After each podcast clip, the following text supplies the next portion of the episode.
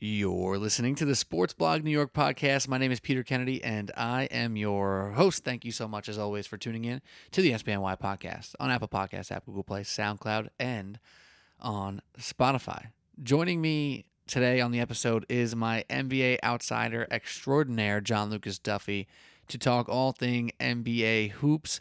Uh, we start off by talking about the Los Angeles Clippers now that we've been able to see Kawhi Leonard and Paul George play together we're able to evaluate the early showings of this new Clippers team uh, that we've been looking forward to seeing all off season. What makes them great outside of Kawhi and PG, and also what are some of the things that uh, they may need to work on. But with some good stuff off the start, uh, being able to see the Clippers play at close to full strength.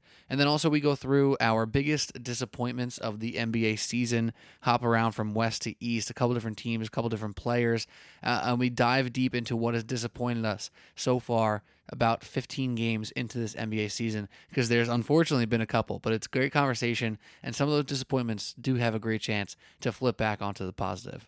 But if you like what you've been hearing from the SBNY podcast, don't be bashful. Go to the Apple Podcast app and hit that subscribe button. Drop a little rating and review. We love nothing more than to hear from you guys and what you want to hear more about on the show, and uh, even some of your opinions. We love to to hear that, discuss it, and communicate back to you, whether it be live on the pod or on Twitter, which you can find me at Pete Kennedy with two Y's on the end, or at Sportblog NYC. So without further ado, it's time to start the program an NBA episode of the Sports Blog New York podcast with myself, Peter Kennedy, and John Lucas Duffy, right here, right now, on the Sports Blog New York podcast.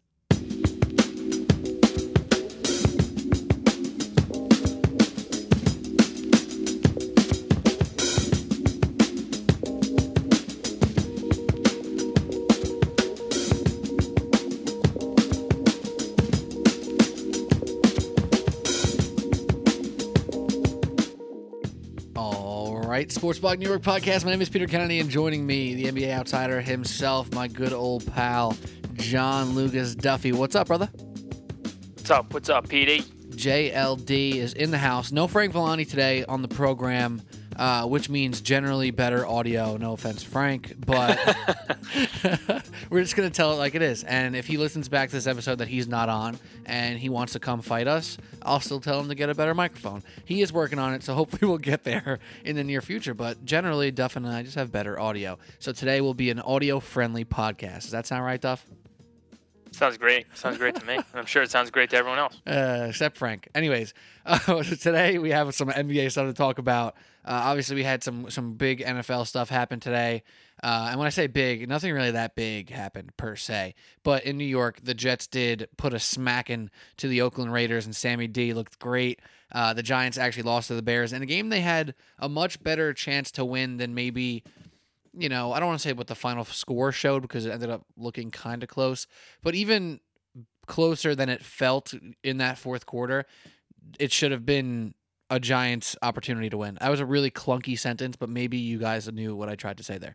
Uh, but we're not going to be talking much football today. We're going to be talking NBA stuff as we do when me and Duff uh, are on the program. We have some things to talk about because since we last spoke, Duff, we have now seen Kawhi Leonard and Paul George not only play together at all, but a couple games. And we got to see them play some good competition uh, as they've now played, I believe, since then, the Rockets, the Celtics, among some other teams. So we're going to break down our early thoughts of the Clippers as a full squad with Kawhi and Paul George both on uh, on the floor at once. And next, after that, we are going to break down our biggest disappointments of the NBA season thus far. We'll each uh, give a couple and we'll break it down and see what disappointments can actually flip and turn positive and which ones are going to continue to disappoint us as this year goes on. So, Duff, with the Clippers, I'll let you I'll let you kind of take the floor and set us up because we got to see some good games. We got to see some high intensity moments out of PG before Kawhi came back as their their injuries kind of didn't or they overlapped in a bad way there.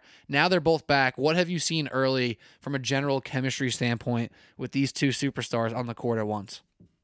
Uh, from a chemistry standpoint, it's definitely still not there yet, which is good news for Clippers fans because guess what? They're 2 0 since they play together. So talent seems to be winning out thus far, um, but they haven't really interacted with each other on the court. And what I mean by that is there hasn't been any dribble handoffs, pick and rolls, give and goes, anything. They don't really seem to be playing on the same side of the court. It's either you know Kawhi or PG with Harrell or Lou Williams.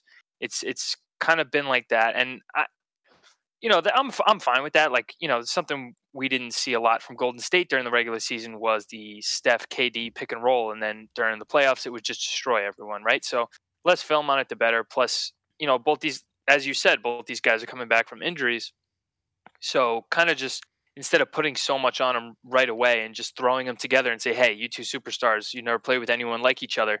Now we're going to put you together and make it work. It's just kind of like, all right, feel your own game out. We're good enough between the two of you to to figure it out on by ourselves and it'll be fine. And that's kind of what's been going on. They've won two really close games and in the fourth quarter they've outscored teams by 6 points and 7 points in those two games. So one thing we t- were harping on with this uh, Clippers team last week was their ability to close out late in games, and because they have elite players in the one-on-one and the pick and roll with Paul George, Kawhi Leonard, and uh, like right now, most of all, Lou Williams, who has really been leading them to the promised land at the end of these games, particularly against the uh, against the Rockets, uh, in that three-point win. So I like what I'm seeing from the Clippers. It's nowhere near a finished product yet, but I still, you know, they were they were losing going into each of these fourth quarters and losing late into the fourth quarter, uh, down by ten points against the Celtics or the I can't remember which one, but they were down by double digits with like under six minutes to go against one of those teams, and they found their way back because they just have so many options. I really don't know how you can possibly cover everyone on the court. Uh, that that's a threat to score because it's all five players. So uh, I like what I'm seeing from the Clippers, and I, I'm really excited to to keep watching them as the season goes on. I really loved what Patrick Beverley said after that first game against the Celtics in the post game interview. Uh, he he really was quick to point out the fact that he's like, "Yo, we haven't even practiced together yet. Like we haven't done anything. So wild. We haven't done anything as a real team yet." He's like, what you saw uh, this is not what he said. I'm now adding to what he basically was pointing out. What we saw in that first game against the celtics was brand new not to just us but also to all those players on the floor. You know lou williams and montrezl harrell have that amazingly dynamic pick and roll game they got going. Like those two guys now have to figure out how to fit in their game next to not one but two superstars who are new to this team new to this organization new to each other so there's a lot of moving parts, and Patrick Beverley is probably one of the types of people who can really plug into any team because he does the little things. He's not demanding the ball. He's not really breaking down many people off the dribble. He's going to spot up, shot, uh, shoot. He's going to play hard defense. He's going to be a pain in the ass. But seeing early on what Montrezl Harrell can do, Lou Williams can do next to Paul George and Kawhi has been really impressive. And I think it's just really important to note that they seem to get better late in games, which is crazy. You would think almost the other way around when early on in their uh, their chemistry experiment that they would be better in low pressure environments. Um, you know, not as much uh, intense defense and etc. But it turns out they've actually been slow to start, not looking great for three quarters, and in fourth quarters flipping a switch and saying, "Hey Lou, hey Kawhi, hey PG." One of you guys is going to grab the ball and make something happen and with those three guys all being A level closers, that's no joke. Like three A level closers on one roster. It's incredibly dangerous. I'm scared, Duff, for when they start figuring out quarters one, two, three. Like it's it's pretty insane to think about how they've actually played eh for three quarters, two games in a row against two of the better teams in the league, and we're able to still turn it up another notch without even knowing one another to beat to put out some other great closers like Kemba slash Jayson Tatum, like James Harden, and they were still able to put them down. Yeah, they're like the anti Dallas Mavericks, where like Luka's leading the league in first quarter points, and they're they're just doing the inverse of that. And uh, by the way, whoever had the under on mentioning Luka Doncic in in a podcast, congratulations. Um, at the end of these games, I, I see your point where they're like you know, they're smart enough to figure it out at the end of these games. Who has the hot hand? Okay, we've seen him for three quarters, and now what can we exploit? It kind of reminds me, like the way they play, kind of reminds me of like, from what I've seen, two games, right? So who knows? But it, it kind of makes me think of like a football game where like, all right, there's this there's this weakness we know we can exploit if we have to, and whether it's like a screen pass or a bubble screen or you know running off tackle, whatever random thing it might be teams will wait until the end of the game in a fourth quarter drive and they'll just run that play three times in a row and you're like wow what is this hole in the defense all of a sudden? It's like no they saw that and they were just kind of holding it until they absolutely needed to because this is when they need to score and they knew they could exploit it and they didn't want to tip their hand. So now at the in the fourth quarter of the Celtics game Paul George was the one who was who was executing late in the game with a couple shots by Kawhi Leonard including that thunderous dunk he had over who was it Daniel Theis where he just hung on the rim. Oh yeah. just complete like he looked like he fell asleep. I'll never get over it. Kawhi Leonard's got like a top five sleepy face NBA player. Like we talk about T Mac and Kyrie Irving. I think Kawhi Leonard might be like number three on that list now. It's so um, sleepy that we sleep on it. It's yes wow great point I got Um, you, dog. I got you. Also, uh, Pat Beverley hit a great corner three against the uh, Celtics late. I think to put him up by Yeah. one. That might have been. Was that in overtime? Put him up like Uh, 199, something like that. I, I I, don't remember it the was from exact the- score, but it was from the far corner, and he was Yeah. due. He was so due. He has not been shooting the ball well. No, he hasn't. But like he was so wide open for a corner three. Like he's not a great shooter, but if you put him in that situation, like that's a shot he's going to have to take. Hundred percent. It's a great. and if you get him that wide open, he's he's more likely than not like he's more likely to make it Right. than in other situations. And then at the end of the Rockets game, the guy who stepped up was Lou Williams, and Kawhi Leonard was definitely banged up in that game. He banged knees with someone else. He didn't look right. He was limping off the court at the end of the game. Like, I think we really mm. downplay like how bad that leg injury was that he had had, and and A that he was trying to nurse. And then, you know, it makes me it makes you think back to that whole Spurs debacle where he wasn't saying anything, he wasn't playing, like no one knew what was going on, and he must have felt that his body wasn't right. And then he had all these people like Ginobili and Parker coming out of the woodwork saying like, "Yo, this dude should be playing. I don't know what's going on." Like the doctor saying like he's cleared to play, like he should play, and all this stuff, and he's still not right. Like three years later, so it, it Yeah. makes you think. Tony Parker, I'm pretty sure he said like, "Yeah, I had the same injury. I was back in two weeks or something like that." It's like, damn, dog, Yeah. really, really blowing up your teammate like that. That's kind of kind of messed up. But I, I think that goes should the at it point. the other way, like, oh, if he had the same injury, would have been back in two weeks. Maybe he doesn't have that injury. Like he's Yeah. just calling him a liar. It's weird. Maybe it's different. Who would have thunk it? But like, also, it makes me think back to two weeks ago uh, when everybody in the media decides to rip uh, Kawhi Leonard and rip the NBA on this load management issue that they apparently have. It's not a real issue. Like it's so not a real issue. It really bothers me when people really like try to say like load management is what's wrong with the NBA because like there's other problems they have. It's not load management. No one's gonna care about a game in November, in July, especially when we're talking about Kawhi Leonard or Giannis or Anthony Davis or LeBron. Everyone likes to get mad for a day or two because the game was on TNT or they know about somebody who bought tickets. Like I'm sorry, but when you watch somebody like Kawhi Leonard um, bust his hump for an entire 40 minutes and then limp off a court of a regular season game, do you not see the correlation as to why he might want to take a game off, especially a back to back? Like, this dude is clearly not 100%. And I think last year in the playoffs, he wasn't even 100%. He missed an entire year of basketball. Like, whether he was super injured or a little injured, it doesn't matter. He's clearly not comfortable and 100% strength all times on the court right now. Like, it, does it bother you? Like, it bothers me a little bit when people really freak out about this load management stuff, and then you watch Kawhi limp around the court. Like, he he doesn't deserve that type of slack, and realistically, nobody does in this league. I 100% agree. And I think it honestly, like, this is going to sound funny, but it's like, it's fake news. It's fake news. Just because he missed a national TV game. Hmm, what network was that game on? You remember? You remember what network that was supposed to be on? TN Tizzle. No, it was the ESPN game, and then he played in the TNT game. The, oh, the right, right, night. right. Because he skipped the first one of the back to back, not the second. Yeah, back. and Right, what right, right. what what was leading every topic of every show on ESPN? Load management. Like they're just pissed they didn't get the game. Like if if he sits out the second end of the back to back instead of the first end of the back to back, and he's and he's not playing in the TNT game, I don't think it's even half the story it became. It's it's like honestly hilarious to me.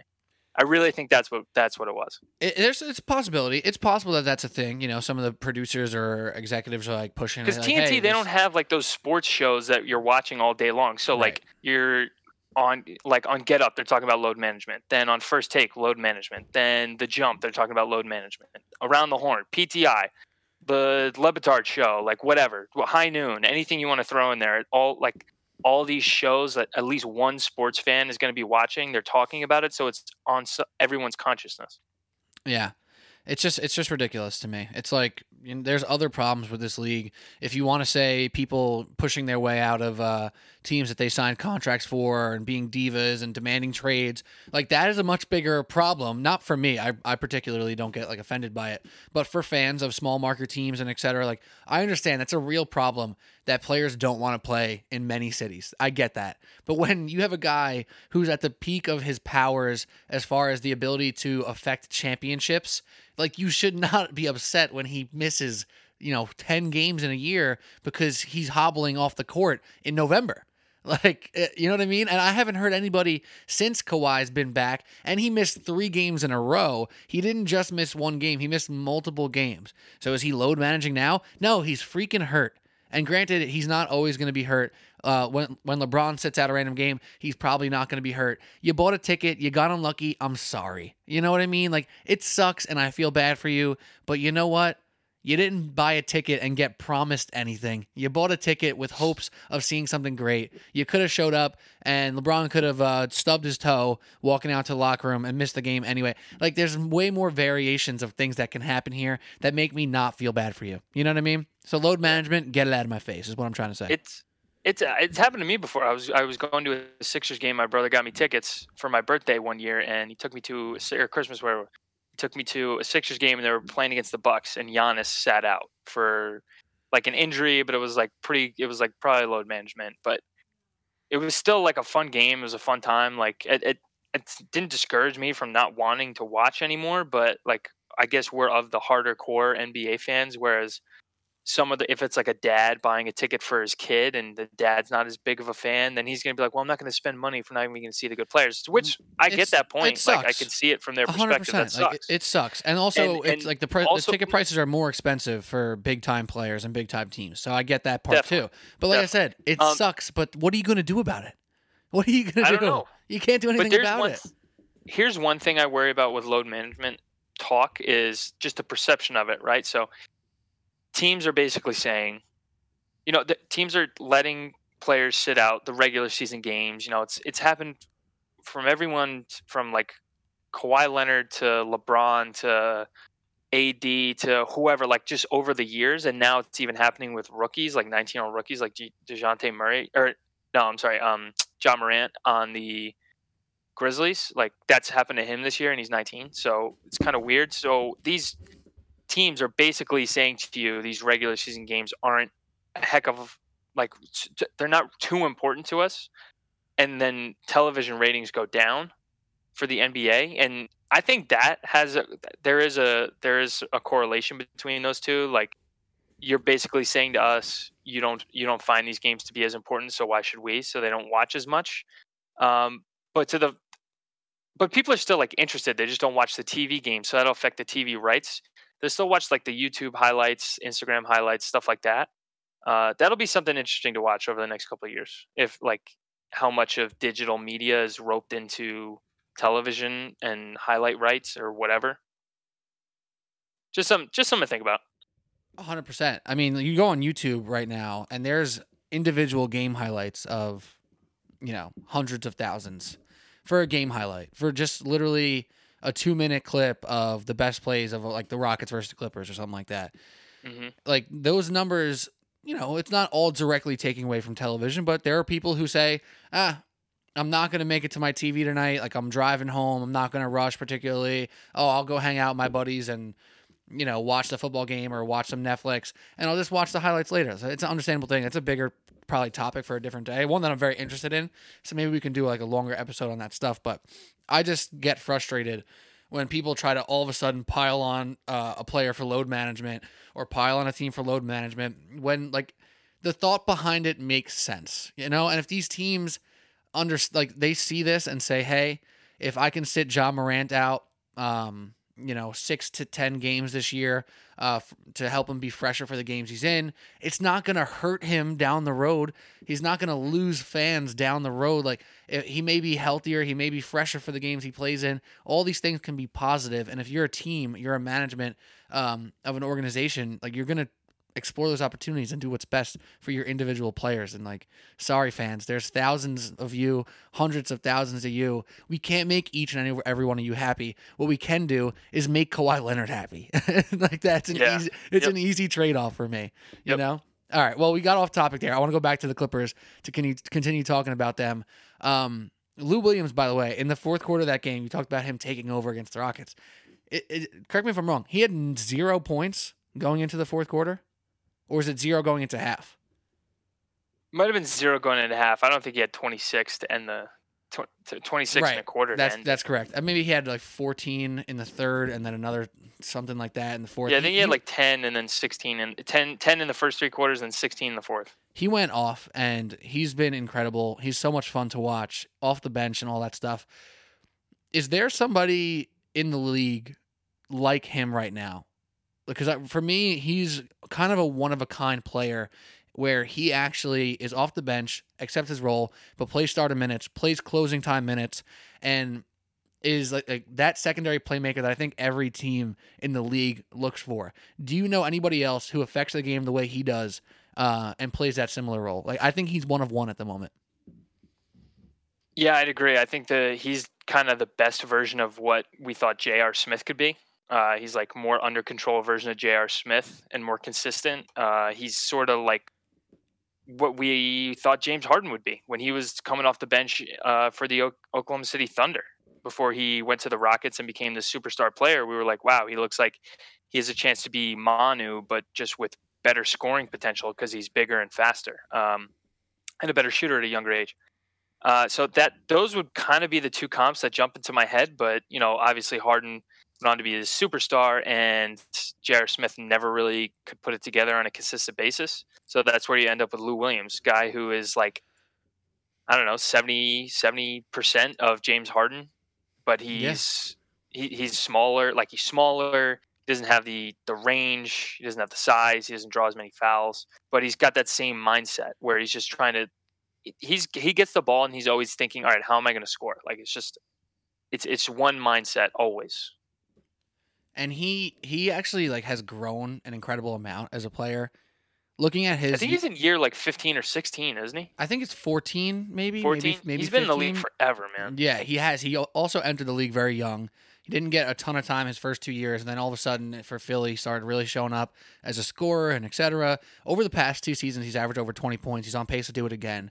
Like thinking about his arc as a player and his ability to now not just be an off the bench scorer to but to be like a legitimate off the bench playmaker is truly impressive. And I think there are players who are young in this league who you know draft time we always think about their ceiling and what can this guy be how many all-star teams may this guy make and i think more players should look at somebody like lou will and maybe he's making it cool again but to to say like damn yo this guy carved out an incredible path an inc- incredible role he's now played on a bunch of really solid teams and he's as in control as any star in the league at big chunks of games and important parts of games. And can you imagine now with Kawhi Leonard and Paul George that this team will still turn to him possibly quite often late in fourth quarters to run the offense? Even like 2 years ago, 3 years ago, could you have imagined a world where Kawhi Leonard and Paul George are ready to defer to Lou Williams? Like that's that's a real thing right there. It's crazy to think about, but uh, actually, you know, like two years ago, like you said, I would have been like, wait, they're they're all on the same team. Uh, my, that would have been my first question. Where are they playing? Second right? question, Like, second they... statement would have been like, nah, no way. Um, yeah, definitely not with the Clippers, right? Um, yeah. Uh, but I kind of understand it because at the end of the game, Kawhi and Paul George are going to be guarding the best players on the other team, and Lou Williams' one weakness is his defense. So at the end of the game, those guys might be gassed from going up and down the court with, you know, Tatum and Brown or or Russ and West or Harden, like whatever it is. So at the end, they might just be like, "Hey, our best play is just Lou Williams pick and roll with Montrezl Harrell. Like, let's just run that, and then we'll get a breather here and just kind of spot up. Or if they don't get it, who else is who else is better at like catching on the wing while the defense is reacting to to the pass to the wing? Like usually that's out to somebody like a Mo Harkless. Mo- yeah, like a Mo Harkless or like a Josh Richardson or someone like that. But instead, it's Kawhi Leonard and Paul George. So now the defense is trying to be reactionary and scramble to this play, and all of a sudden, Kawhi Leonard's coming with a full head of steam, and that's when he catches a body at the rim. Like that, it, it's it's a it's so many options. Like and and those three guys. None of them seem like they're going to have any type of ego issue. Like the Lakers, they talk about, you know, is it is it James's team, is it Davis's team, and do they really care about it? And LeBron stepped up and was like, no, this is Davis's team. Like he's the young dude. He's better right now. Blah blah blah. It's like none of those guys care.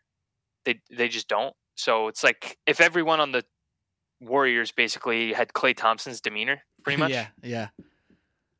It's And- it's just super healthy from a chemistry standpoint. And Montrezl Harrell's the perfect fourth guy there, like because he is. Yep. We've talked about him before as like a Draymond Green, you know, alternate universe Draymond Green kind of thing, where he may not be quite as the ferocious defender. Uh, or quite the passer, but he's a way better scorer and still a good Mhm. passer and a really tough, smart player who rebounds and does all these things. He's also one of the best guys in the short roll. When Lou Williams finds him on a slip and hits him with a bounce pass right in the pocket, like Trez is one of the best guys out there right now at his position who can kick that ball to the corner to wide open Pat Beverley or swing it back out to the wing uh, for Kawhi or PG to shoot or attack a closeout. It's it's impressive to watch uh, them play without this much practice. Now, l- let me just ask you this before we start to move on from them. Other than the stars, because I think right now with the stars, we just have to say they look good, not amazing, but they have time to figure it out. And even their, you know, let's say 65% potential is going to win a ton of games. Who are some of the other guys on the Clippers? The Zubacs, the Harklesses, Landry Shamet's hurt right now, uh, but those types of guys. If there is any upgrade to be made, or if any one of those guys you expect really has to uh, step up, who stands out for you in the others on the Clippers? Um, from the other guy, like so, we're saying the Clippers' best five is Lou Williams, Kawhi Leonard, Paul George, um, Patrick Bev, or uh, I'm sorry, um, Montrezl Harrell, and I guess Patrick Beverley, right? Other than Right. those five, Because like Zubac starts, but he's basically like the Andrew right, right, Bogut. right. We're like- talking other than the closers, yeah. Um. I would have to say honestly, Landry Shamet, like you say, he's hurt right now, but he just gives him another shooter. Like JaMychal Green has been giving him really great minutes, but just kind of the tale of two games here.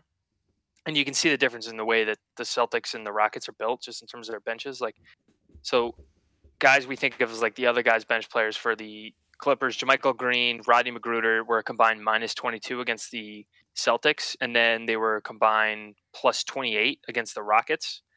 And there was a difference of about one point between the two of them. Like they scored 10 points combined in the first game and 11 points combined in the second game. So it's not like they did anything different on offense, but like that that's kind of inconsistency from their bench that we've been seeing.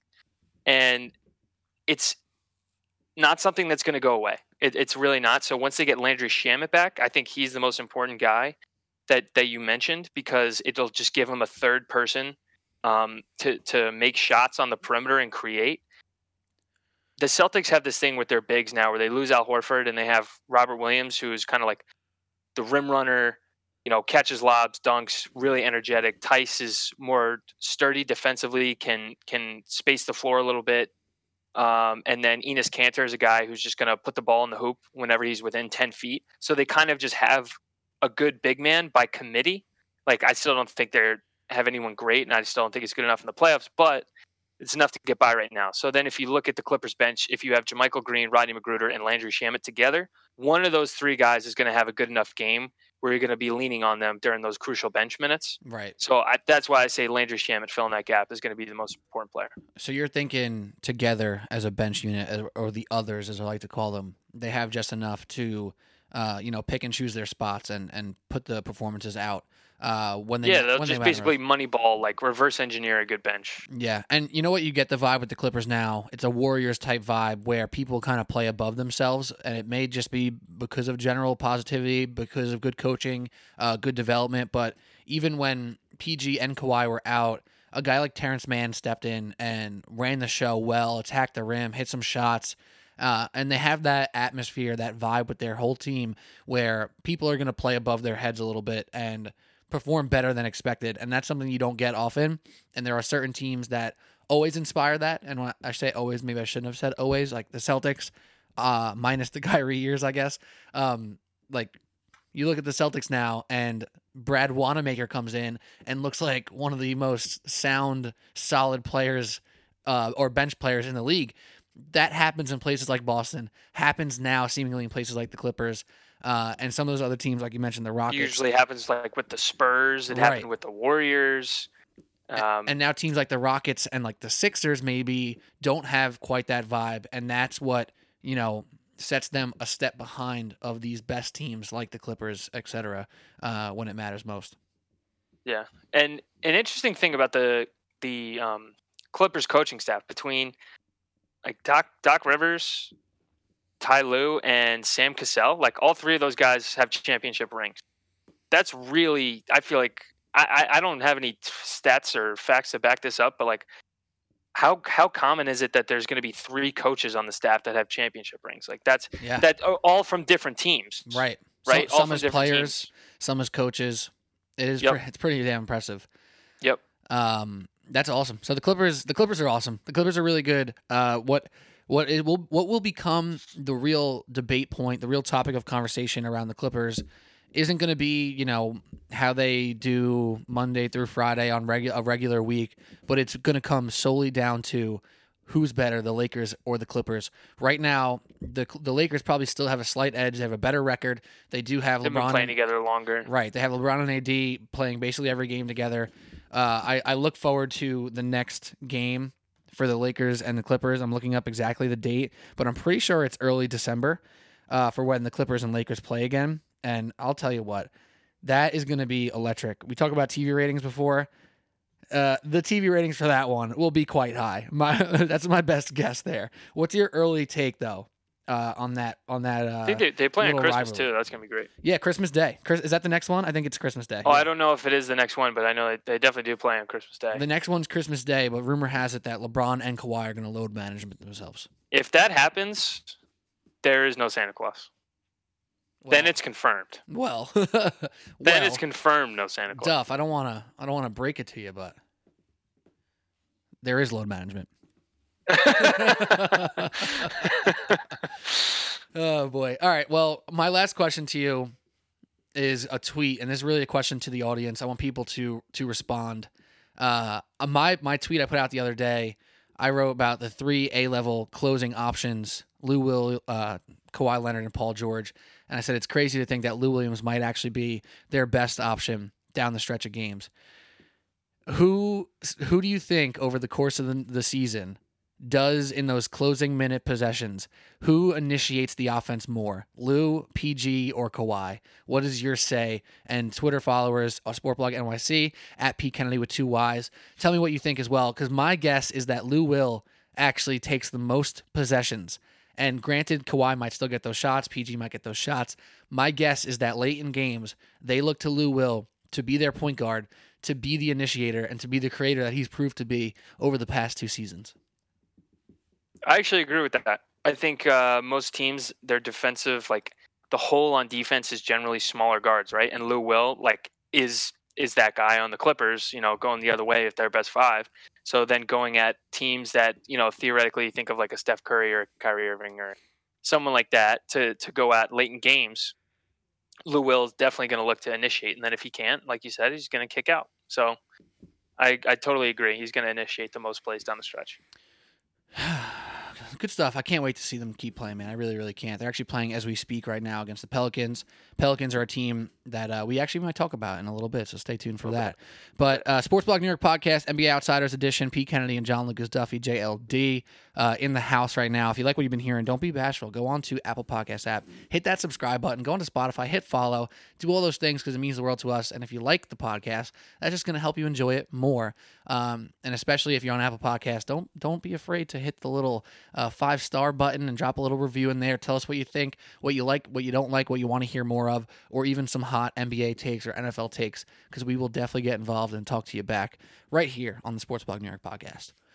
But now, Duff, we're going to move on to our next segment here where we're going to talk about some of the disappointments this NBA season. Some of the things that we've seen around the league this year through about 12, 15 games that have put us a little down in the dumps, that we maybe had some higher expectations for that we think maybe can turn around, but some of some of those things may be scaring us to the point where they may just keep disappointing us. So Duff, why don't you start with your first big disappointment of the NBA season? Well, my big disappointment of the NBA season was the Brooklyn Nets because they started four and seven. Didn't look like Kyrie was syncing up with the team. You know what? Are, what are they going to do? How's um, Coach Atkins going to figure it out? And how is he going to get him to buy into the offense? Because they said, you know, they they were basically weren't running anything. Um, since then, Kyrie sat out five games and with an injury, and the Nets are four and five since he's been out and climbed their way back to eight and eight. So I still have them as a disappointment because guess what? Kyrie's not going to be injured the whole year, probably. So they're going to need him down the stretch and to in the playoffs. You know, if they get there, which I'm sure they will. Um, so that that's why I have the Nets kind of as a disappointment right now. Like everyone else knows what to do and, and how to win games, and hopefully they can positively pressure Kyrie into getting into their winning culture. Right. Um, getting I- in line. Getting in line. yeah, getting in line with just, you know, hey man, like we get it, you're amazing, but you're not bigger than the team. These are the things that we know we need to do to win, and you have to get with us on that. You know, I'm I'm I'm starting to get pretty disappointed. I mean, it's I'm happy for the Nets, but I'm discouraged for uh, Ky- Kyrie Irving. You know, and I'm Yeah. a little worried for next season when Kevin Durant comes back and they're supposed to be playing together, and maybe it'll be totally different dynamic once you have two stars instead of one, especially Kevin Durant Right. uh, if he's on you know the healthier, more capable end of that. But that's why I'm disappointed in the Nets right now. But I'm happy they're still in you know they're still squarely going to make the playoffs. Yeah, and thankfully the Eastern Conference has uh, some holes in it where the Nets, if they don't make the playoffs, would be like one of the biggest disappointments of all time, possibly. Uh, and you hope Kevin Durant is that player, and he seems to be that player to kind of just help people slash force people by his unselfish nature and just incredible basketball talent that other people just get in line uh, by way of proximity, like just by being close to him, by seeing him work and seeing him play the game the right way. Um, so I expect that, but that's also a long ways away. And we talked about it on our last podcast stuff with the Nets and how at times you see this negativity on the court with body language and other teammates' actions. Spencer Dinwiddie is one who who jumps out when you watch them. He gets in there and he doesn't feel like he's involved as he should be because he is one of the best bench players in the league. When we were talking before about Lou Williams and what other bench player can really close games and be that dude, like Dinwiddie is probably someone we should have brought up, right? He's that Mhm. he's that good. Um, he's probably not quite the scorer that Lou Will is, but he's not far off. He's very, very talented Yeah, player. not the same shooter. Right. Um, but when he starts taking like forcing shots up because he feels like he's just not getting involved in the game, and he feels like he, if he doesn't take shots when he gets the ball, he'll never get involved. That's a negative thing. And now we've seen them play a couple games without Kyrie and without Caris LeVert, and they've looked solid and they looked much closer to the Nets team that many people fell in love with last year, where it was one for all, all for one. Um, and that vibe is a really, really scary thing to deal with if you are a Nets fan. Um, because it is, it does it even make you excited for Kyrie to come back? You, you start watching this team without him, and you say, "Damn, I'm not sure they're that much better, but they play way more proper. They play better basketball now, and they move the ball. And Joe Harris is doing those things we we like to see. Jarrett Allen is doing those things we loved last year. The backdoor cuts are back involved. It, it, it sucks to just sit here and and try to blame Kyrie for something he technically didn't do. Like he didn't do anything specific to make this happen when he's out. Well, we talk about it. We talk about it But with uh. LeBron all the time, where where it was like he would. How was it to play with LeBron? Like you have to fit your game to maximize his. So like I don't know if Kyrie he, he might be that same way where where he he can't really play a different way to maximize others. Others may have to play a different way to maximize him. And I don't know is he good enough to to warrant that or you know he's, he's certainly talented enough, but we're talking about a six nine you know, 260 pound player like LeBron James who can do everything versus like a six foot, six foot two point guard and Kyrie Irving. Like it's a very different uh, equation when you when you take that into effect. Right. And this is the classic argument of like why do players not vote for MVP or why do players not just pick the all-stars and and, and et cetera? Why do the media have a, a bigger say than the players? The players know the real talent, the players know the real this, the real that. That the Kyrie Irving case is the exact reason why not. Because if you go around the league and ask players who the best point guard is, you know, Kyrie Irving is going to get way more picks or way more votes than even somebody like Damian Lillard. Pro- probably right. It's probably split, right? Damian Lillard gets a respect from other players, but just to use him as a as a test case here, Yeah, Kyrie would probably get more votes than Dame. I think he, I think he might too because Kyrie's game is so beautiful. It's so uh, impressive. It's so lovely to watch when he's cooking. Um, but he doesn't have that general leadership that Damian Lillard has. I, I look back to when Enes Kanter joined the Portland Trailblazers last year, and I know Enes Kanter says a lot of things, and he's kind of you know a clown about certain things at times, and he'll call out Jared Dudley for being fat. Meanwhile, Enes Kanter is Is that a lie? Spot the lie. no, that's true exactly. That's Has my- Enes Kanter ever been wrong though? that's my that's my Hmm. point. So Enes Kanter, as much as he's a goofball sometimes, he's willing to speak his mind. You got to respect it. When he joined Portland last year, he was very clear about saying, "This is the best team I've ever been on." Um, and he's been on some okay, uh, okay, solid, some solid teams. I mean, that's and- that's just not true. well, he meant He was on the he, 2016 Thunder. he, he like- meant um best teams to play for, is what he meant. Oh, okay. Most enjoyable. Most yeah, yeah, yeah. team. His favorite team to play on, his his best team to play on, not the most talented team. And his Okay, point his okay. point was Damian Lillard is that dude who just leads by example. He doesn't say a whole lot. He just everybody follows in order and stays calm, stays poised, stays positive, and everybody follows his lead whether you like it or not. Kanter said he showed up and without any hesitation, without any second of doubt, he fell right in line with Dame Lillard. And when he got a little feisty on the court and started talking smack or whatever, Dame was like, "Nah, it's not what we do. We keep it serious. We keep it cool. We keep it collected, and we win by outplaying other teams."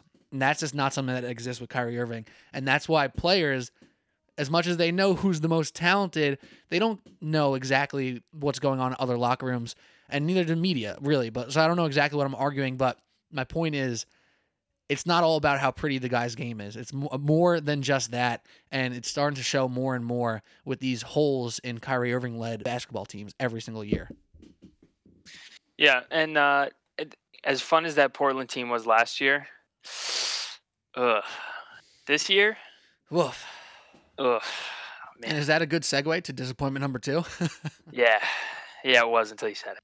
Yeah, Oh, so, so you're saying that uh, calling something a good segue takes away the goodness of the segue?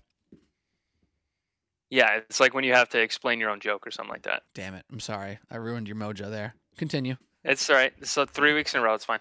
Um, Yeah, so the, the Blazers, they've been disappointing this year, five and twelve.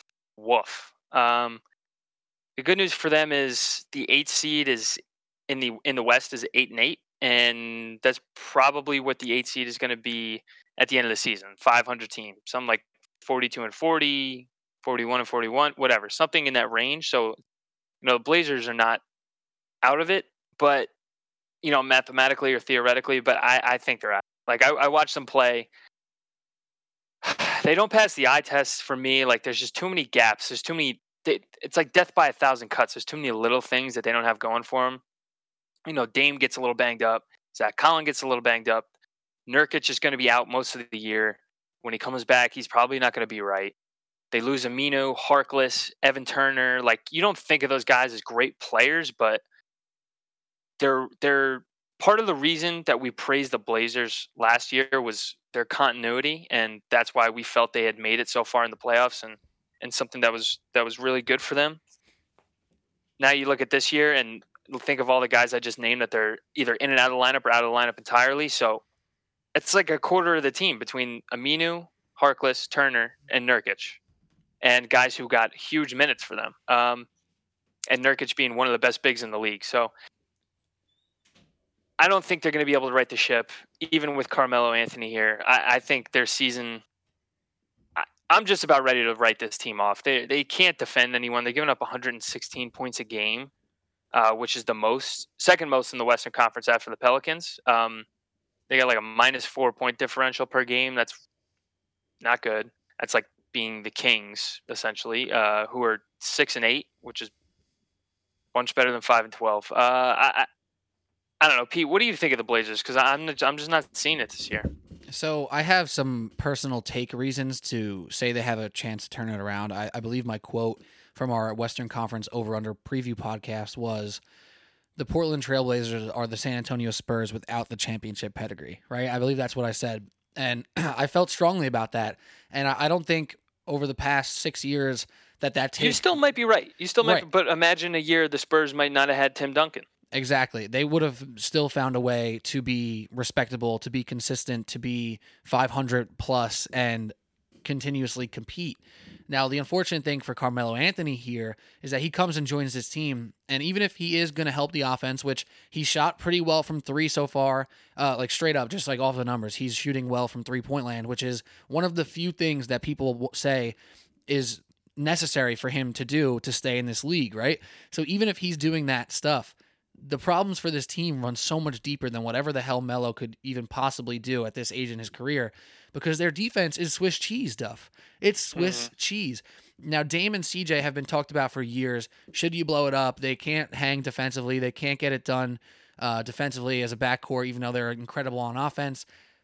These things now are coming back into consideration because they don't have any help. They don't have Al Farouq Aminu. They don't have Mo Harkless anymore, like you were just talking about. And those things matter when your two best players just don't have that type of juice defensively against a heavy, uh, a dominant guard league, especially in the Western Conference.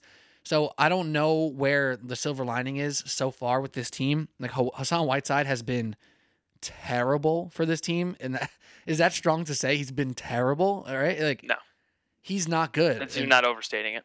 When you are now depending on Rodney Hood, who's not a, a great defender, uh, Anfernee Simons, who may be a fantastic player in a couple years. Right now, he's just a solid scorer who's very, very young. As a rookie. Right.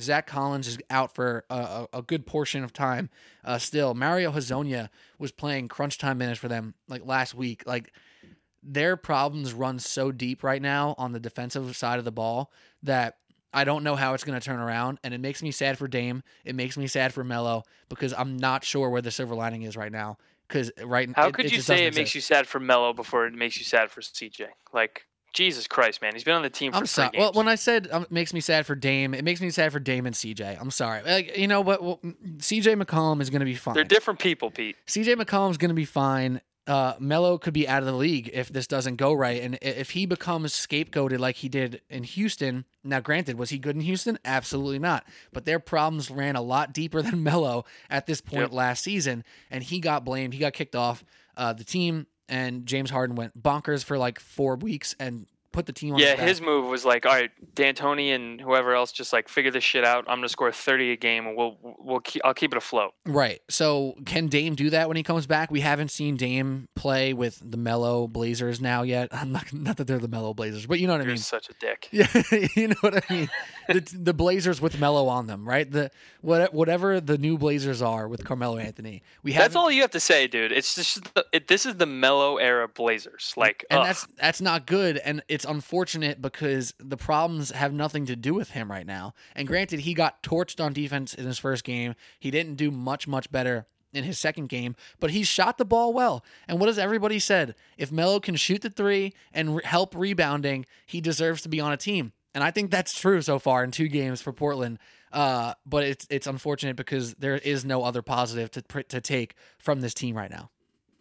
Yeah. So this, I, to be fair, like he has done those things. I'm not going to say, you know, obviously Melo's not the reason that they're five and twelve because they were five and ten when he got there, right? So, um, and he had he's done those two things, and like you said, it just their issues run so deep. So I love to throw Melo shade, but again, you know, not like credit where credit's due, blame where blame is due. It's not his fault. Um, but I don't think like he hasn't been a negative, but also like how much of a positive has he been? None. I he's not been a positive. He's been a negative. Yeah, yeah, right. Um, all right, that's that's fine. That's enough Blazer talk. So, Let's move on. All I'll say real quick, sorry to, to cut you off there. I think I think it gets better. It gets better than it is now, but that's not saying much, and it's not saying enough uh, that they're going to be to get them in the playoffs. To get yeah. exactly to get them in the playoffs, because you look at the rest of the Western Conference, and you look at Dallas, you look at Phoenix, Minnesota, and the Pelicans. All those teams seem to play harder, more together, and have less, uh, you know, overarching holes than the Blazers yeah. do right now. And that's why, though it may get better, it's not going to get good enough. Yep. Uh, moving on. Do we have the Pelicans up next, Pete? Was that the one? Uh, no, let's save that one. I, I want to do that one last. Well, I'm, I'll take the, I'll take this one. I haven't uh, introed uh, disappointment yet. So my dis- yeah, go ahead. my disappointment goes to not one specific team, but the entire middle portion of their Eastern Conference. Now, this is an Eastern Conference that we expected to not be good. We expected it to not be good, but we expected some teams to be respectable, maybe a little more than respectable, to be competitive, to be not not a joke, right? So I look at teams like the Orlando Magic, I look at teams like the Detroit Pistons and the Atlanta Hawks. The Detroit Pistons are a little bit old news because Blake Griffin's older. Andre Drummond, we've seen him for a while. They don't have much talent elsewhere. Maybe Luke Kennard, Derrick Rose, like that's what they got, right? So the Pistons don't have a great ceiling. Their floor isn't that great either, but they're a team you expect to be around 500. Now, granted, Blake Griffin missed the first couple weeks. He's just getting back into the swing of things now. The real team that the real two teams that highlight my overarching disappointment with the middle of the Eastern Conference is the Orlando Magic and the Atlanta Hawks. The Hawks lost John Collins, and that's been a bigger blow than I could have ever imagined. Now, granted, he's been an awesome rebounder, good offensive player for a young guy, but I did not expect this team to go into the tank because they lost John Collins. This team can't defend anybody. Their offense is not as strong as it looks when you just watch Trae Young highlights. They don't play like a real team right now. And that is disappointing because nobody expected them to be a four seed, to be a playoff uh, contender. But a lot of people looked at this team with young talent, with uh, two first round picks, two top 10 picks actually in Cam Reddish and DeAndre Hunter. And there's been not one jump forward for this young team that ended the season so well last year. They ended the season with with juice, with fire, with a, a reason to look forward uh, in a positive manner about this franchise. And they've had nothing good come out of this season so far. They're four and twelve. They have the same amount, the same amount of wins as the Knicks right now. Duff. That's not a good thing. That's not something to be proud of. And I'm disappointed in them. But then also the Orlando Magic they're a team that defends stoutly. They really, really do. They have talent on this team. Aaron Gordon, um, Mo Bamba's been a little bit better than expected. He's actually been able to play. Vucevic is really good. Evan Fournier can put the ball in the hoop, and yet they're six and nine, and they're not able to consistently beat uh, the middle of the East. I thought at minimum we'd see them assert themselves as not a great team, but a 500 competitive team that belongs in the playoffs and can give anybody a run for their money. And uh, Jonathan Isaac looking better than he did last year hasn't been enough. I'm disappointed in the New Orlando Magic this year, Duff. Poor Frank. You know, poor Frank and Mo Bamba. Because that was his dude, you know? It was. Frank was all in when he was at Texas, when he got drafted, that song came out, he was vibing. That was a good that was a good time for Frank Villani, but unfortunately he can't get minutes over uh, who's the who's the center that's been getting more minutes over him? Uh, Khem Birch. Khem Birch. That's right. I forgot his fucking name. Who's a, who's a couple Um, who's another guy who like, you know, NBA nerds are like, yo, this guy can do some stuff, right? Yeah. And when you got a bunch of guys on a roster who you say, hey, these guys can do some things. Markelle Fultz has done some things. Like he's not perfect. He still can't shoot like he used to, but he's able to do some things now and he's made some big plays. But it hasn't led to a, a sort of consistency that I expected from a team who made that little mini jump last year into the playoffs, into that 500 uh, plus range. And it, it hurts to see because they're another team like the Hawks that came into this year not expecting greatness, but expected real positivity, and it just hasn't quite been there. Luckily for them, and this is on the positive side of the disappointment uh, segment, I think they have the time and the ability to figure it out and prove themselves to be that six seed that we expect them to be. And that's a really big thing to ask for, right? But I, expect them to start getting better. Al Farouq Aminu, um, Markelle Fultz, Terrence Ross, Aaron Gordon, like these guys can play basketball, and I think they just need to figure out their offense because their defense is really, really good, and they're not a team to be slept on, but they have been so far this year. Yeah, I'm I'm more disappointed in the Magic than I am the Hawks. Like I think that John Collins injury, like I wasn't expecting the Hawks to be a playoff team. I was expecting them to get like high 30 wins would have been like a good season for them. Uh, no John Collins. I don't know what to expect from anyone else. Like Cam Reddish has been a disappointment. Uh, which for whatever reason, like that guy must be like the all-time practice player. Like in his workouts and stuff, it must be crazy. Because on the, I've never seen him play well, but he is like highly touted. And I, we've talked about this before, but yeah, I'm I'm fairly disappointed in both those teams and fairly disinterested in watching their games, other than just like Trae Young shooting logo threes. Right. That's pretty much it. And it. that kind of goes back to that Kyrie conversation we were having with Trae Young. Is there a sense around his roster? well, when- Trae Young. Trae Young. No, no, I disagree that this is. I, I don't think this is a fair comparison. A because of the age difference and just the number of years, and not only between the two players, but the guys they have around them. Like no one on the Hawks really knows what they're supposed to be doing either, so I don't think it's fair for Trae Young to get that. And then also he's That's just fair. a better passer. Oh, so yeah, really if he good. if he eventually gets to that stage where he's more comfortable with guys like um, Collins or Hunter, Reddish, you know, whoever else on that team, I, I think it'll be a much different story. Right. That's fair. That's fair. There's still some things to look forward to. Uh, they just have not come to fruition just yet. And uh, until John Collins comes back for the Hawks, I don't expect them to come into fruition, to be honest. Yep. Yep. All right. So this leads us to our last disappointment um, of this segment here. We're going to talk about a disappointment from a fan perspective and from a general NBA perspective. That do- I don't want this to be like to shed light on or to sh- shed light negatively on a specific individual, but as a NBA collective fan base, I think we are all to be disappointed with the New Orleans Pelicans this year. And they're starting to play better. They still are a pretty fun team to watch. They compete really hard. Brandon Ingram's been fantastic. But we were all stripped from something amazing, Duff. And early on in this NBA season, we were all looking forward to Zion Williamson playing NBA basketball. And we have been stripped of that. So, just on behalf of the general NBA fan base, I want to say I'm not mad but I'm disappointed that Zion Williamson's debut still has not happened. We do not know exactly when it will happen. But I guess the one shining positive out of this situation is that whenever it does happen, it'll give the NBA a really big spark in the middle of a week or around Christmas time or the new year when maybe we're in the lull of the season, we get to turn around and say, hey, now we get to see Zion play NBA basketball because it's been sad to watch a team we were all so excited to uh, to watch this year without that stud rookie we all expected to win Rookie of the Year. Yeah, to me they kind of look like it's it's it's weird. It's like they're um like like a horse that that's supposed to be like a thoroughbred, right? But he's only he's only like a few months old, so he doesn't really know how to walk or run quite right just yet. And there'll be flashes where you know he'll you'll see the burst of speed or something like that. And that's how I kind of look at the Pelicans. It's like they're just so young and raw. Where you see them in certain games, they'll have they'll put together like three minute stretches or like you know a string of three possessions in a row where they're really clicking and executing and scoring in transition and keeping the tempo up and controlling their own backboard. And then there'll be other possessions where they're just throwing the ball all over the place blowing defensive assignments and it just looks really ugly. They're just young. They're young but they have a lot of talent. And this year the one thing that's been not disappointing for them brandon ingram.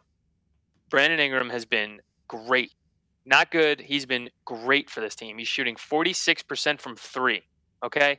And he has 20, he's averaging 26 points, a steal, a block, four assists, and seven rebounds. Like, how shocking is that? I'm, I'm with you. I'm really disappointed in, in not having Zion Williamson here, but that's opened up the space for really Brandon Ingram to breathe. And I, it, it might be just a blessing in disguise here.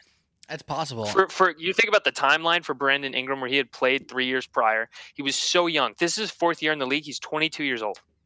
How insane! That's like that's that's completely insane, right? Yeah. Th- th- That's what you get when these high school guys start reclassifying into college, and then they're getting into the league at 19, 20, you know, or 19 years old uh, instead of getting into their freshman year of college at that age. So, I think in the long run, this injury, you know, hoping that Zion stays healthy afterwards, I think it could turn out to be a blessing in disguise for them. What do you What do you think about that? Absolutely. Because think think about what we were saying about Brandon Ingram. Like he was such a disappointment. He doesn't shoot the ball well. He can't create. He doesn't look comfortable. He doesn't know how to pass. All that stuff. Now look at him. Yeah, he looks freaking awesome, dude. I, I wrote on Twitter the other day, like, he is officially becoming a dude. Like, he made, I don't want to say he is a dude yet. Like, he's not one of those guys in the league who is a cornerstone of the NBA just yet. Yeah. But Every he, once in a while he can do it though. Against the Suns, he was doing it. Right, and he, but he's now in that conversation when you talk about people who can take over this league or take over uh, their corner of the league, whatever you however you want to describe it. You know, we weren't having a conversation that included Brandon Ingram a year ago. We were saying it was Ben Simmons and Donovan Mitchell uh, and De'Aaron Fox, and those guys are the people who will take over this league and, and be the consistent all stars and continuously show out uh, for the NBA and for their franchises. Ingram was just not in that conversation. And now you look at Donovan Mitchell's still been really good. Ben Simmons hasn't seemed to get any better since his rookie year. Uh, De'Aaron Fox is hurt and the Kings are struggling. But Brandon Ingram just tick, tick, tick, tick, tick up the scale. Like he's just gotten better and better. We talked about a guy like Bam Adebayo and his passing skills that he he's shown this year. Brandon Ingram, who played point guard for the Lakers at points last year when LeBron was hurt and Lonzo was hurt, you know, even when he was doing that, it wasn't like we were saying, "Oh, you know, this guy's really a facilitator of offense. Now you look at him, he's not just a facilitator, he's a dynamic scorer who can get the ball in his hands and do a multitude of things. So it has been a blessing in disguise uh, on the Brandon Ingram front. Also, another disappointment though is Lonzo Ball back to the injured list uh, again early in an NBA season. Will he play 65 games? Will he play 70 games? He's another dude that when you talked about this team, it was Lonzo and Jrue playing defense in the backcourt, being one of the best defensive backcourts in the league, and that was stripped away from us early. And the Pelicans' defense has struggled because of it. Um, but the other blessing I would say is that JJ Redick is still just freaking oh, sick. Dude. What a blessing! I what mean, a blessing that guy is. You can say all you want about the dude's defense; it's not great, right? He's not that physical. A guy who can just play good defense for 48 minutes. He just can't do it. But 47% from three on seven threes a game. And think about what he does as a three point shooter. He's not just catching wide open balls and shooting open jump shots, he is running off screens. He is pumping and then taking a sidestep and fading away to his left, to his right. He's having hardcore closeouts in his face, and he just continuously hits impressive, beautiful shots. I'm so like I'm so thrilled to watch him shoot the basketball because every single year he seems to add a little tweak or a little bit of a new ability to that insanely consistent jump shot that we've seen for so many years. At age what, like 33? How old is JJ Redick? He's still. Uh, I think he's older than that. I think he's like he might be like 35. Uh, and he's still getting better and still getting these impressive athletic shots off where other people just can't do it. They just can't do it. So that's been a really cool thing to watch for the Pelicans. And that's why I like what you're saying here. They have a, a great amount of time in this season to get things right and to be that um, future franchise that we can't wait to watch every day, if that makes sense. Yep. JJ Redick, 35 years old. Okay, Pete, it's time to move on from the Pelicans. One thing uh, that we should we should end with that I want to end with between the two of us here is just kind of our own personal disappointments that we found this NBA season. So you know, I'm I'm going to put you on the spot here a little bit. So for you, what's what's been most disappointing, either personally or just what you've seen from other teams, whatever. So you're talking. No, actually, personally, what's been your personally most disappointing thing? This is basically. I'm going to give you five minutes to talk about the Knicks. I was going to say. So you're asking me what am I upset with about the Knicks? Yes. And it comes down to rotations, rotations, rotations, rotations, right? And I'm not saying Fizdale's job is easy right now. I'm not saying it. But when I've talked about this team and I've tried to to find the silver lining and tried to flip the offseason to a positive and, and do all these things with the Knicks, not expecting them to win a lot of games, but expecting them to be uh, a better cultured organization and to do some positive things and to look, you know, decent out there, right? The number one thing I said is that we can't just rest our laurels on Wayne Ellington and Bobby Portis and Taj Gibson and Marcus Morris. Like Julius Randle is going to be a part of this team for a couple years, most likely, unless he gets traded. Um, Kevin Knox, you hoped is going to be a part of this team. Frank Ntilikina has actually been the biggest positive probably for the Knicks thus far. RJ Barrett, when he's healthy, he missed a game for illness uh, last night against the Nets. Like he's been playing a lot of minutes, but I I'm tired already 12 games into the season or whatever it is 16 15 games into the season. I'm tired already of at the end of a game checking the box score and seeing 28 minutes for wayne ellington for seeing 20 minutes for bobby portis and 15 for kevin knox.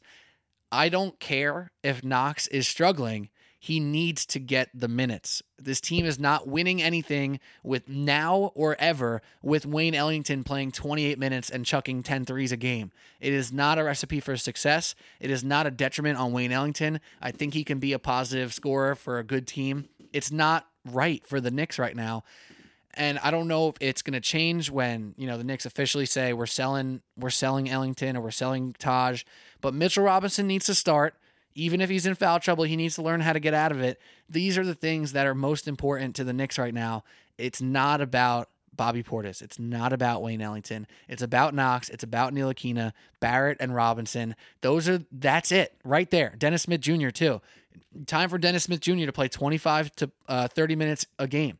Those are the things that are bothering me. The team's energy since the whole um, report came out. I guess you call it a report that the Knicks are angling to fire Fizdale. The energy has been better. The effort has been a lot better. Uh, so those things I'm I'm actually on the positive side with at this very moment. But I need to see the rotations that make sense. I need to see more Dotson, less Ellington, more Knox, less Portis, so on and so forth. And that is the number one disappointment I've had so far with the Knicks. And it's one I kind of expected, which kind of sucks. I think those Fizdale rumors and reports about him potentially losing his job play more into this than you think. Like when when I hear you talking about this just now, I just looked up how many minutes Knox, Smith, Robinson, and Ntilikina are playing, and they're all down across the board except for Ntilikina, who was like on and off the court last season. He only played 40 games, 43 games, yeah, was, so like he, was he wasn't really healthy. Yeah. Uh, um, but he's averaging the most minutes out of those four guys, which is I, I was a little surprised to find that. Um, but it seems like Fizdale's coaching for his job. Like that's how it seems to me. All the time we turn to coaches who aren't playing the young guys in situations where they should be, even though they're losing because of you know expectations from management or ownership. You know, unrealistic expectations that they should be playing better, so they have to go with the veteran guys instead of developing young talent the Knicks should be playing these guys more. Like Kevin Knox was averaging 28 minutes a game last year. Now he's down to 20. Dennis Smith Jr. was at 28 minutes last year. Now he's down to 14 and a half. Robinson was at 20 minutes and now he's down to like 18 or something like that. Or maybe it's 22 and 20. Like e- either way, all those numbers should either stay the same or gone up. There's no reason to be playing these Wayne Ellington, Taj Gibson type guys more like Bobby Portis more than these these other young dudes that actually have a future with the franchise potentially and, and you're not going to know unless unless you see it. Right, and I always find it interesting when you when you f- hear about a coach quote coaching for his job. Right, a lot of times when that sentiment is used, it's defending the fact that he's going with more veterans than young guys. Right. But when you mm-hmm. really think about it, what is a better opportunity for a coach like that to save their job? To get the most out of Marcus Morris, who I don't really want to use his name because he deserves to be one of the minutes leaders on this team. Like he's good enough, uh, mm-hmm. and and like a professional enough NBA player. To, right, right. To, but you're talking yeah. about a, a veteran who's hit their peak. Exactly. So like, what's the better route for this coach, Coach X of a coach of a team with no playoff hopes to save the job, to prove they can get the most out of Wayne Ellington, or to prove that Dennis Smith Jr. is growing as a player? Seriously, that you know what I mean? Like yeah. What no, no, no, it's clear. Like that's how Freddie Kitchens got his head coaching job with the Browns. Right. because he seemed to have a great relationship with Baker Mayfield. Turned out to be wrong, but that's how we did it. right. You think about if you could do that successfully, like even a coach like um uh, what's his name? Uh, Nate McMillan in Indiana, right? He's not mm-hmm. a coach who gets talked about very often, but he's a coach that when you actually look at the teams that he's been a part of, it's guys who play above expectation, and it's guys like um, yeah, him like and his my, staff seem to have developed guys. Right. Whether it was Oladipo, who was dead in the water, Sabonis, exactly. they didn't know what to do with him. Even Brogdon mm. seems to have taken a step forward this season. It's guys like Miles Turner and Sabonis, like I said, exactly like like you just mentioned, who do consistently add stuff, consistently get better, consistently make impacts while they're also making some mistakes because they're 22. Like those are things that all exist in one. And with the Knicks, you just don't find it all the time because if Kevin Knox has a couple of bad turnovers, he may end the game with 16 minutes. And that's not the method that needs to be used here with this Knicks team. Like he's shooting 38% from three. If you checked out his minutes or if you watched games and, and you thought to yourself, Wait, why is Knox not in? He just hit two out of three threes when he was in before. Like, what is what's going on here? He made one turnover, he's done. Like, is he is this a Bill Belichick team? If you fumble once, you're done. Like, the Knicks don't. They should not have the pride they have to try to trot out these veterans every night and and think they're going to win games and it's going to matter. It what's going to matter is at the end of the season, um, a team goes or um, outside people go, media or other players go. You know what? The Knicks may have only won 27 games, but they they put together some good performances. We didn't we didn't sleep on them. We couldn't stroll into MSG and just half-ass ourselves to a 20 point victory. They freaking competed. Like that's what's going to keep David Fizdale's job, and that's it. All right, enough of your bitching. It's my turn. Um, Fair enough. My disappointment, my personal disappointment this season has been Ben Simmons. Just just Ben Simmons alone. They beat the hell out the Sixers beat the hell out of the Blazers. Um, or no, I'm sorry, the Heat on Saturday night.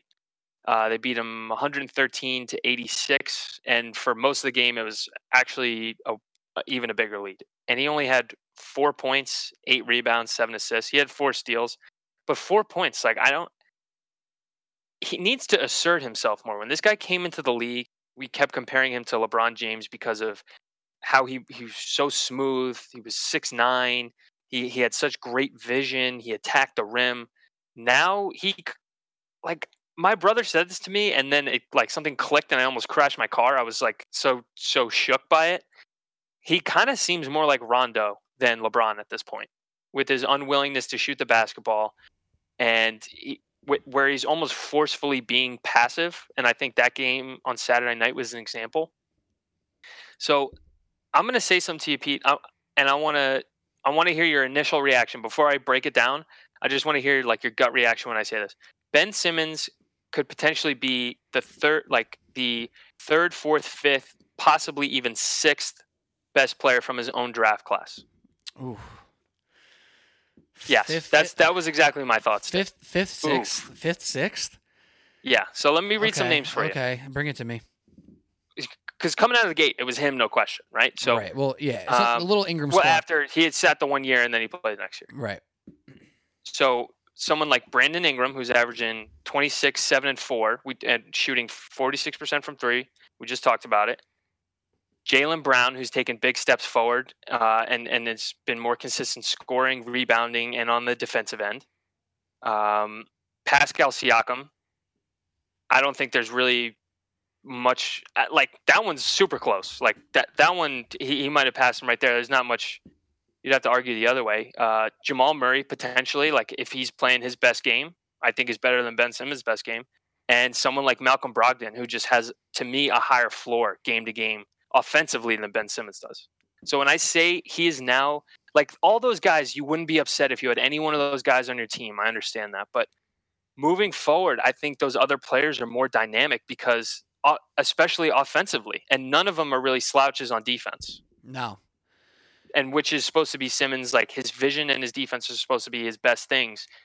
But those are those things like th- there's a cap on that. You know what there's not a cap on? Scoring. And every year we think James Harden, like Zach Lowe said it before this season. He was like Hard, you know, Harden, he was so great last year.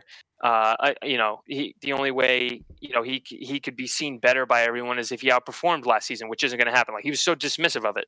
And then all of a sudden James Harden is is sh- shooting the ball even more, scoring even more points, averaging almost 40 points a game. And he's taken it up to a next level. Like scoring ability is something you can't put a cap on because you can score in so many different ways. You look at a guy like Kevin Durant, uh, LeBron James, the way he even got better at scoring later in his career, extending his range. Like that's what I worry about with Ben Simmons. That's why I feel like we haven't seen him get better. It's because when it comes like vision is so dependent on who you have around you. So it has like you can find the guy, but if he misses the shot, you don't get the assist. So people don't notice, right?